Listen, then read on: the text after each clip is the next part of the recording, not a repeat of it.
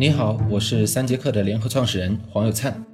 今天呢，我想给大家推荐一本经管类的畅销书《运营之光》。这本书的作者呢，就是我本人。那《运营之光》这本书啊，也可以理解为呢，是一本讲互联网环境下面的商业该如何去运作的书。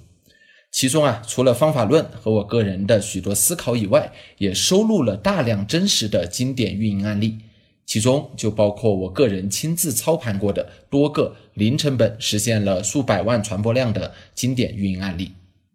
这本书在豆瓣的评分八点六分，是所有互联网运营类相关书籍当中评分最高的一本书，入选了豆瓣评出的二零一六年度十大商业经管类好书的榜单。此前，许多资深的互联网人和业内专家，包括李笑来老师、前创业邦执行总裁方军、人人都是产品经理的作者苏杰等人都曾经在公开场合大力推荐过这本书。在二零一七年的四月，因为收到了读者们的强烈反馈和建议，补写完成了七万字的内容，在这个基础上出版了《运营之光二点零》。自二零一七年四月十号《运营之光二点零》上市以来，再一次长期占据了京东和当当的经管类新书畅销榜的榜首。那今天我们要一起来读的就是《运营之光二点零》这本书。我相信听过这本书后，你会在宏观上对于互联网环境下的商业运作逻辑是怎么样的，它与传统和线下的商业逻辑有些什么样的区别等等这样的问题啊，产生一个全新的理解。同时，也会对于如何在互联网环境下更好的去建立跟用户之间的关系，实现用户增长和用户活跃度的提升等等这样的问题，找到一些自己的思路和答案。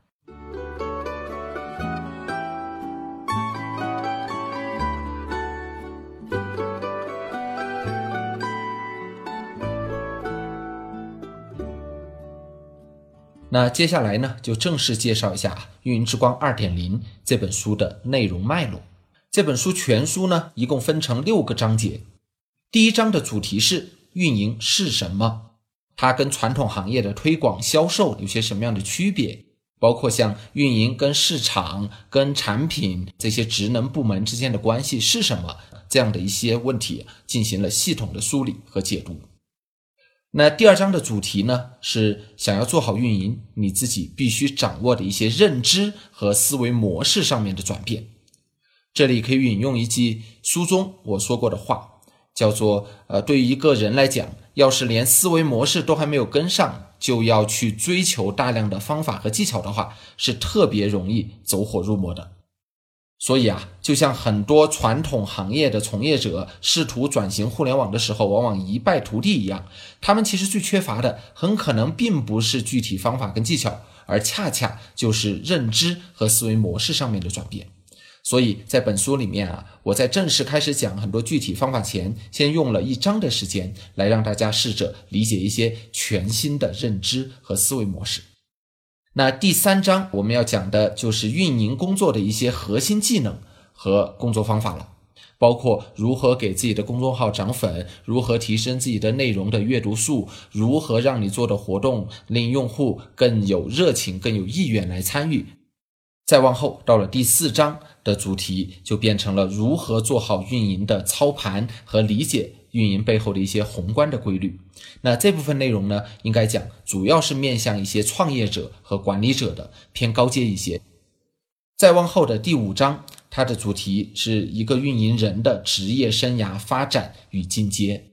而最后第六章的主题叫做我对于互联网行业和运营这项工作的一些思考和建议。所以下面呢，我会在本期音频节目当中重点挑选一些我觉得是特别有价值的内容啊，来跟大家进行分享。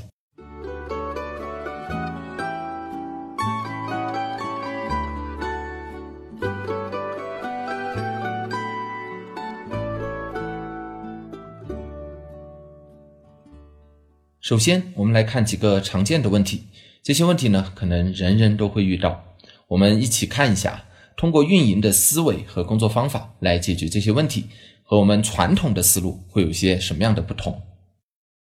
那第一个问题是这样的，在一年多以前，曾经有人在网上问了我这样一个问题，说黄老师呀，我们现在想做一个线下活动，我的诉求呢是想通过这个活动给我们的微信公众号带粉丝。你说这件事我们该怎么做呢？然后这件事儿我们除了线下活动现场的时候多放几个二维码之外，我们还能做些什么样的工作呢？各位试想一下啊，换了是你应对到这样一个问题，你觉得你可能会怎么去应对呀？是真的像他说的线下多放几个二维码，还是说要去线上多投一些广告，还是要怎么样处理啊？那在这儿呢，就要提到我在《运营之光二点零》这本书里面一句非常重要的话，就是优秀的运营拿到一个问题后，会先回归到流程，先把整个问题的全流程梳理出来，再从流程当中去寻找潜在的解决方案。而对一个普通人来说呢，则更可能会直接拍脑袋。给出解决方案。那在我看起来呢，我的这个朋友啊，他说的，无论是说要去多投点广告，还是线下多放点二维码，这种答案都属于是拍脑袋式的解决方案。所以当时他给到我这个问题后啊，我是这么回复他的：我说，假设围绕着通过这个活动给微信公号增加粉丝这样一个目的，我们先来梳理一下这个活动从前到后的整个流程。那我猜大体应该是这样的。第一步是你的活动宣传，第二步是用户报名，第三步是等待活动开始，第四步是活动进行，而第五步是整个线下的活动结束。那基于这个流程，我们就可以来看一下啊，在每一个环节有哪些事情围绕着粉丝增加是要做或者是可以做的。比如说，在活动宣传这个环节上，我们需要考虑的事情可能包括了像活动时间、地点、嘉宾的确认、活动宣传的推送渠道、时间和频次等等。但是如果基于拉粉、粉丝增加来考虑啊，其实这个环节我们最应该关注的是活动的文案传播度和转化率到底怎么样。所以，如果是要做到极致的话，我们在这个地方应该着重关注的是要去打磨出一篇传播度还不错的宣传文案。然后呢，第二个环节，用户报名这个环节，关于这个环节，如果要围绕着拉新的话，我们可以关注的事情，也许就是报名机制了。举个最简单的例子，我们要是把活动的参与机会变得更稀缺一点，转而让用户们先完成一些任务。比如说，最粗暴的讲，你要先转发活动文案才能获得活动参与资格，这样是不是有可能呢？那第三个环节是报名完之后等待活动开始，在这个环节啊，其实我们也是可以考虑跟用户做一些互动的。也举个最简单例子，要是在这个环节，我们给每一个参与的用户都做一个那种看起来逼格很高的电子邀请函，就是我们曾邀某某某参加我们的一个呃什么样高大上的线下活动。你觉得他们愿意转发到朋友圈去分享的几率啊，是不是更大一点？那再往后又到了活动进行的现场这个地方啊，除了活动的流程之外，我们是不是也可以考虑设置一些可以促进传播的现场趣味互动的小环节啊？比如讲，你是不是可以放一个特别酷或者特别可爱的玩偶，然后所有人呢在活动前跟这个玩偶拍一张照，然后以特定的句式发到朋友圈，然后呢活动结束后，谁获得的点赞留言最多就可以拿走一个大奖品，以此类推，这样的思路是不是会更好呢？当时呀，这个朋友听完我的反馈后，愣了好一会儿，说：“哎呀，原来几个线下的活动还可以有这么多的玩法，我怎么就没有想到呢？”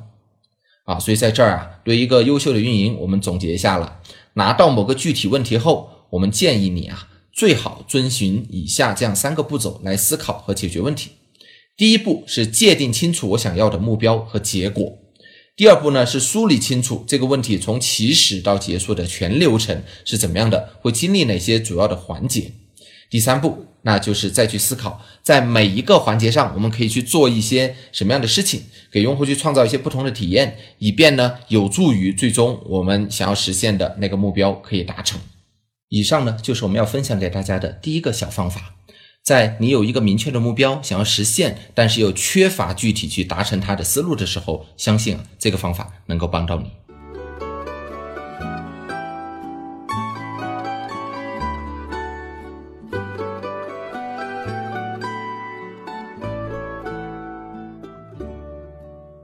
那下面我们再给大家分享一下，在面临到一个高度复杂、不确定的一个问题的时候，我们该怎么去应对和处理它？我相信这也是很多人现在在工作和生活中都时常会面临到的实际的问题。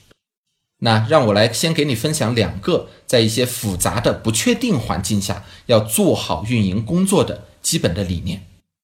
第一。当你在一个具体的项目当中啊，面临到 N 多的不确定因素的时候，其中往往存在一个最为重要的因素，它有可能会成为整件事儿可以顺畅发生的核心前提，并且在互联网的世界里面啊，这个最重要的因素往往就是一个基于某种假设的产品或者服务，是不是能够得到用户真实自发的认可。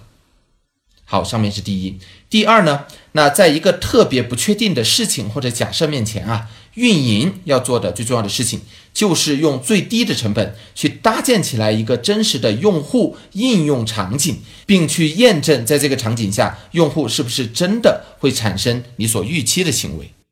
那么，按照如上这两个理念啊，回到我们前面那个问题当中去。那首先我们要做的就是先要从各种不确定因素当中找到最核心，可以成为整件事儿顺畅发生前提的那样的一个要素。我之前创业的时候，有一次想要做一个多位老师共同参与的打包课程，有四个不确定的要素。第一个是老师们是否有时间，第二个是跟老师们的合作形式，第三个是我们的开课时间和场地，第四个就是到底有没有这么多人愿意来报名。那毫无疑问啊。按照我们上面说的逻辑，在上面我们提到的四个要素里面，最重要的、最核心的那个前提要素肯定是第四个，就是到底有没有这么多人愿意来报名。那好了，找出这个要素之后，我们的第二步就是要围绕着这个不确定的要素啊，去用最低的成本搭建起来一个最接近于真实的用户场景。大体应该这样的，就是自己独自一个人，在一个并不是特别熟悉的网站或者渠道上。看到了这样一套课程的介绍，那我们期望用户发生的行为呢，就是他看完这个课程介绍之后，真的还愿意去付费参与。所以，基于最低成本的原则，最后我的解决方案是这样的：我写了一个文案，以某某某系列课程预报名开启为主题，直接在我们这个网站上发布了出来。文案呢，大概是这样说的：我们觉得目前大家的学习存在一些不够系统的问题。所以，我们想要打包我们口碑最好的几堂课程和几位老师，做这样一个七堂课程内容彼此关联的系列课。但当前我们并不确定有多少人真的会对这样一个系列课感兴趣，所以我们先开启了这样一个系列课程的预报名通道。如果你感兴趣呢，可以先交十块钱完成预报名。假设在一月五号之前预报名人数超过五十人，我们就会把这一系列课程正式落地。假设是不足五十人预报名的话，那则这个课程取消，之前的十块钱预报名费用全额返还，并且我还注明了，假设这一系列课程开出来啊，我们预计的开课时间、开课地点和老师大概是怎么样的。当时完成了这一系列动作之后啊，我就把这个链接发到一些像豆瓣小组或者一些 QQ 群里面去，然后呢，迅速的五天以内就达到了五十人预报名进行付费。这之后，我才开始一个一个去沟通老师、确认时间、合作方式和场地啊。这个时候你会发现我面临的风险就小很多了，因为我明确知道已经至少会有这么多人他要报名来参加课程，我们的收入起码是有保证的，对不对？那假设一下，如果按照传统的思路啊，我们先去谈老师，把时间场地定下来，再去进行宣传、报名、招生的话，整件事情它的投入的成本和你所承受的负担都会是更重的。在如上说到的这个案例里面啊，我从整个构思到一个人把这一大堆看起来特别不确定的事情和项目成功落地，我仅仅是靠自己写了一篇文案发出去，仅此而已。换句话说，这个过程中其实我节省了大量的时间和成本，这就是运营这件事情它可以带给你的帮助。这也就是我们想要分享给你的第二个工作方法，关于如何应对一些复杂和不确定的局面。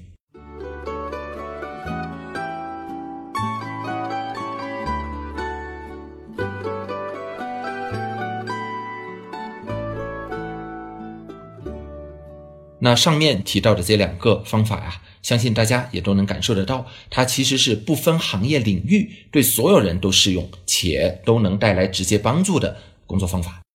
接下来啊，我们再花一点时间，结合《运营之光二点零》这本书里面的内容，给大家介绍一下互联网业务和传统业务之间的一些本质的区别。搞清楚了这个问题之后呢，基本上啊，你也就能够理解为什么在互联网行业当中会存在运营这样一个职能了。还是先讲个我自己真实的故事啊。大概十几年前，我自己还不是一个互联网人，那时候呢，我是一个传统行业的销售，我先后在中关村卖过电脑，以及呢，在一家日企去卖过仪器。那在如上这两份经历当中，身为一名销售。我最关心的事情，毫无疑问是成交。只要我能够成交，只要我能够把钱从客户的口袋里掏出来，其他一切都可以往后放。比如说，我们在中关村做销售的时候，通常是一种什么状况呢？一个客户他如果想买电脑，从外面进到卖场里面来了，好，那这时候我们大概三五个人。把他围在店里面，然后呢，这个人可能会使一些小伎俩，一个人跟他主谈，另外一个人呢可能会，他原本比如说他想买一个呃惠普的机器或者怎么样，这个人呢就会到处去给他去询问去找货，最后告诉他说，哎呀，这个机器可能没有货，但是现在我给你推荐另外一款更好的。那这个时候在特定的场景下，经过一系列人的忽悠，这个用户就选择了我们给他推荐那款产品，从而呢我们就赚到了更多的钱。如果说不好听一点的话啊。这其实有点类似于一点点坑蒙拐骗。那我在日企做仪器销售的时候呢，稍微好一点啊，我们会去拜访很多的客户，会去跟这些客户之间建立某些联系，然后去持续去跟进这个订单的状况，会看他们有没有这种采购的需求。但是在这个过程中啊，你也会发现，我们最重要的任务就是要搞定这个客户里边负责采购的那个关键的人。所以，为了搞定他，我们可能需要跟他去陪吃、陪喝、陪聊。所以你会发现啊，在以上讲到的这两个呃做销售的事情当中，我作为一个销售最关心的事情其实就是成交。只要能够成交呢，其他的一切都可以往后放，一切都可以被牺牲。用户是不是得到了价值？用户是不是真的满足了？用户买了 B 这款机器是不是真的比 A 好？这些事情其实我们是不是那么在乎的？换句话说，完全可能出现用户购买了我们的东西，回去之后发现他自己并不爽啊，但这个时候他也没有办法了，因为钱已经交了。那以上描述的是典型的传统业务的状况。那我们再来看一下所谓的互联网业务会有些什么样的不同呢？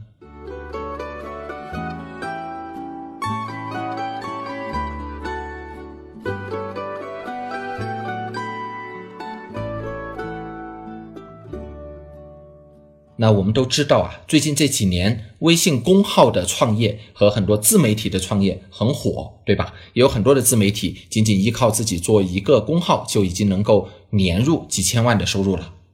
但是回过头来看啊，本质上微信公号的这样的一个商业业务的逻辑是怎么样的呢？它本质上是基于说啊，只有我的用户还。持续喜欢阅读和关注我的内容，那我才有机会去接广告，或者我才有机会把一个我想卖的东西去卖给你。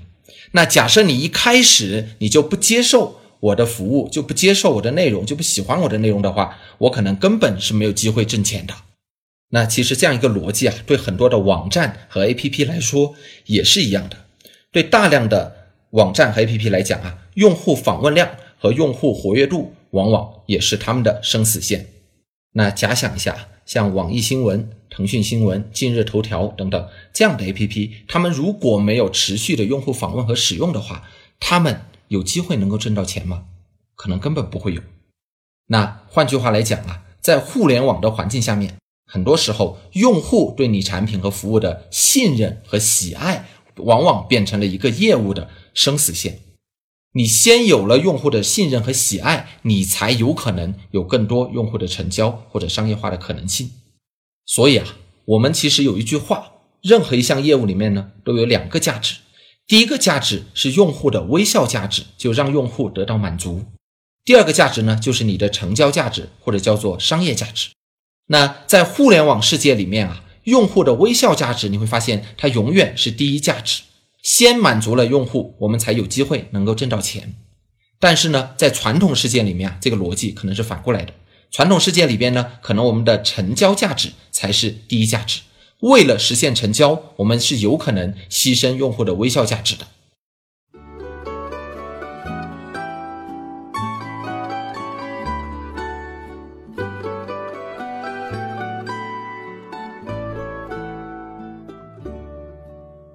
比如讲像微信这样的产品，我们作为一个用户，我们判断是不是要使用它的时候，一般来说肯定是会考虑功能和体验的。比如说，它是不是可以发语音，是不是可以群聊，是不是设计的足够简洁美观等等。但以上这些可能都还并不是我们使用微信这样的互联网产品的主因。回过头看啊，能让我们去长时间使用微信的最大的原因，是在微信上活跃着大量的用户。这些人呢，包括了我们的朋友、同事、亲人、师长、行业前辈等等。那是因为他们每天微信都会在线，他们每天都会发一些有价值的朋友圈，让你去了解到一些最新的资讯和动态，或者是他们在群里面的一些高质量讨论，会让你持续去关注。是因为这样的原因，你才会去使用微信。换句话来讲呢，我们使用微信这样的互联网产品啊，更多的时候，也许我们是冲着人去的。而不是冲着它的功能去的，这件事情的逻辑是基于说，很多互联网产品，它因为先有了大量用户的使用，从而它就有能力能给我们提供了更多的价值。所以啊，在这儿就可以引出互联网产品跟传统产品之间另外一个很大的不同。传统产品的价值，它提供给用户的价值呢，也许只简单的等同于功能加体验。但是，一款互联网产品的价值呢，可能是等同于啊功能加体验加上另外一个东西，叫做用户参与价值。这也是《运营之光二点零》这本书里面提到的另外一个特别重要的东西。在这儿，我们提到的用户参与价值，它又包括了有三重含义。第一重是用户的使用时间和关注，给这个产品会带来一些额外的价值。那用户的使用时间和用户粘性啊，会自然增加一款产品的价值。例如讲，你的用户越多，就越会有人愿意在你这儿去持续投放广告，这是第一重。第二重呢，就是往往在你的产品生态之中，用户是可以互相去给对方创造和提供价值的。比如说像微信群或者像知乎啊，包括像淘宝或者滴滴出行这样的平台，皆是如此。那第三就是用户因为对你产品的认可啊，他很多时候是愿意参与到你的产品设计、产品优化啊、产品传播，甚至是一些服务环节当中去，来为你创造和贡献价值的。在这方面呢，小米的米粉就是最典型的例子。所以啊，上面我们就提到了两个非常重要的概念，这两个概念可能是互联网业务和传统业务之间本质的区别。第一个概念叫做用户的微笑价值，一个互联网业务是优先要保证用户微笑价值，才能去考虑商业价值和成交价值的。第二个东西呢，就是用户的参与价值。那在互联网业务当中，我们是有可能去借助增强我们的用户参与价值啊，让我们的一款产品或者服务拥有更大的商业化的可能性的。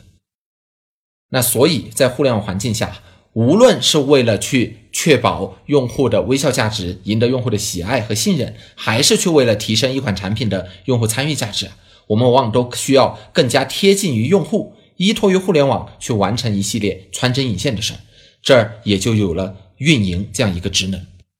总体来说呢，《运营之光二点零》是一本希望帮助更多人更完整、更系统的了解互联网和运营的书。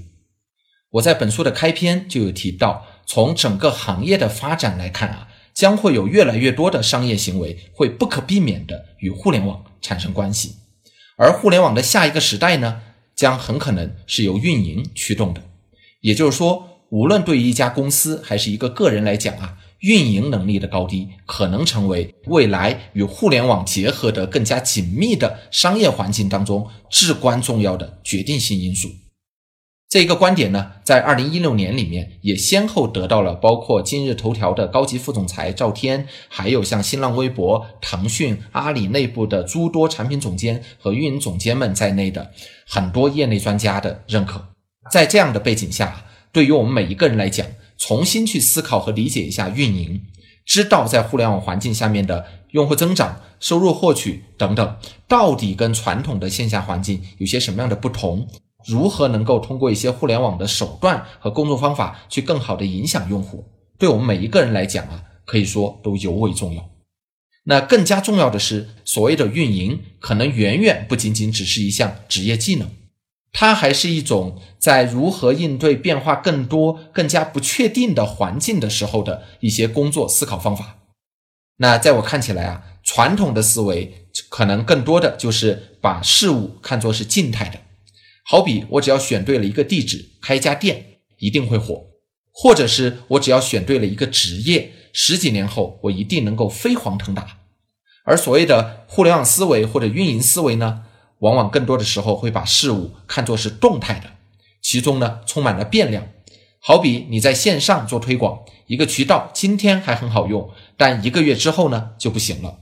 或者是你在互联网这个行业里边去择业。三年前啊，A P P 形势一片大好的时候，你选择去做 A P P 的推广还很有前途。但是到了今天，可能都没有人做 A P P 了，大家都在喊小程序了。那这时候你作为一个 A P P 推广，可能你已经找不到工作了。这时候你该怎么办呢？因此呀，掌握一套在应对动态环境时候的思考和工作方法，我认为也会对我们每一个人啊都至关重要。其实，在运营工作中啊，这样的工作方法还有很多。比如讲如何更有规律和节奏的增加自己公众号的粉丝，如何低成本的去获取到用户和流量，如何通过稀缺概率性事件调动用户的猎奇心理等等一系列的方法，让用户对你的业务和活动更感兴趣等等。因为时间关系呢，我们就没办法啊把所有的这些方法在这儿一一展开细讲了。如果有兴趣的话，我在喜马拉雅也开设了一个十五讲的系列音频课程。在那个音频课程中呢，我们会聊到更多通用、具体落地的工作方法。你可以在喜马拉雅直接搜索我的名字黄有灿，就能看到这个系列课程。最后，引用我在书中提到的一句话，在这儿作为结语分享给你：运营就是通过一系列看似琐碎无趣的事情，最终呢，赋予了一款产品闪耀的光芒。希望今天我的分享对您是有价值的。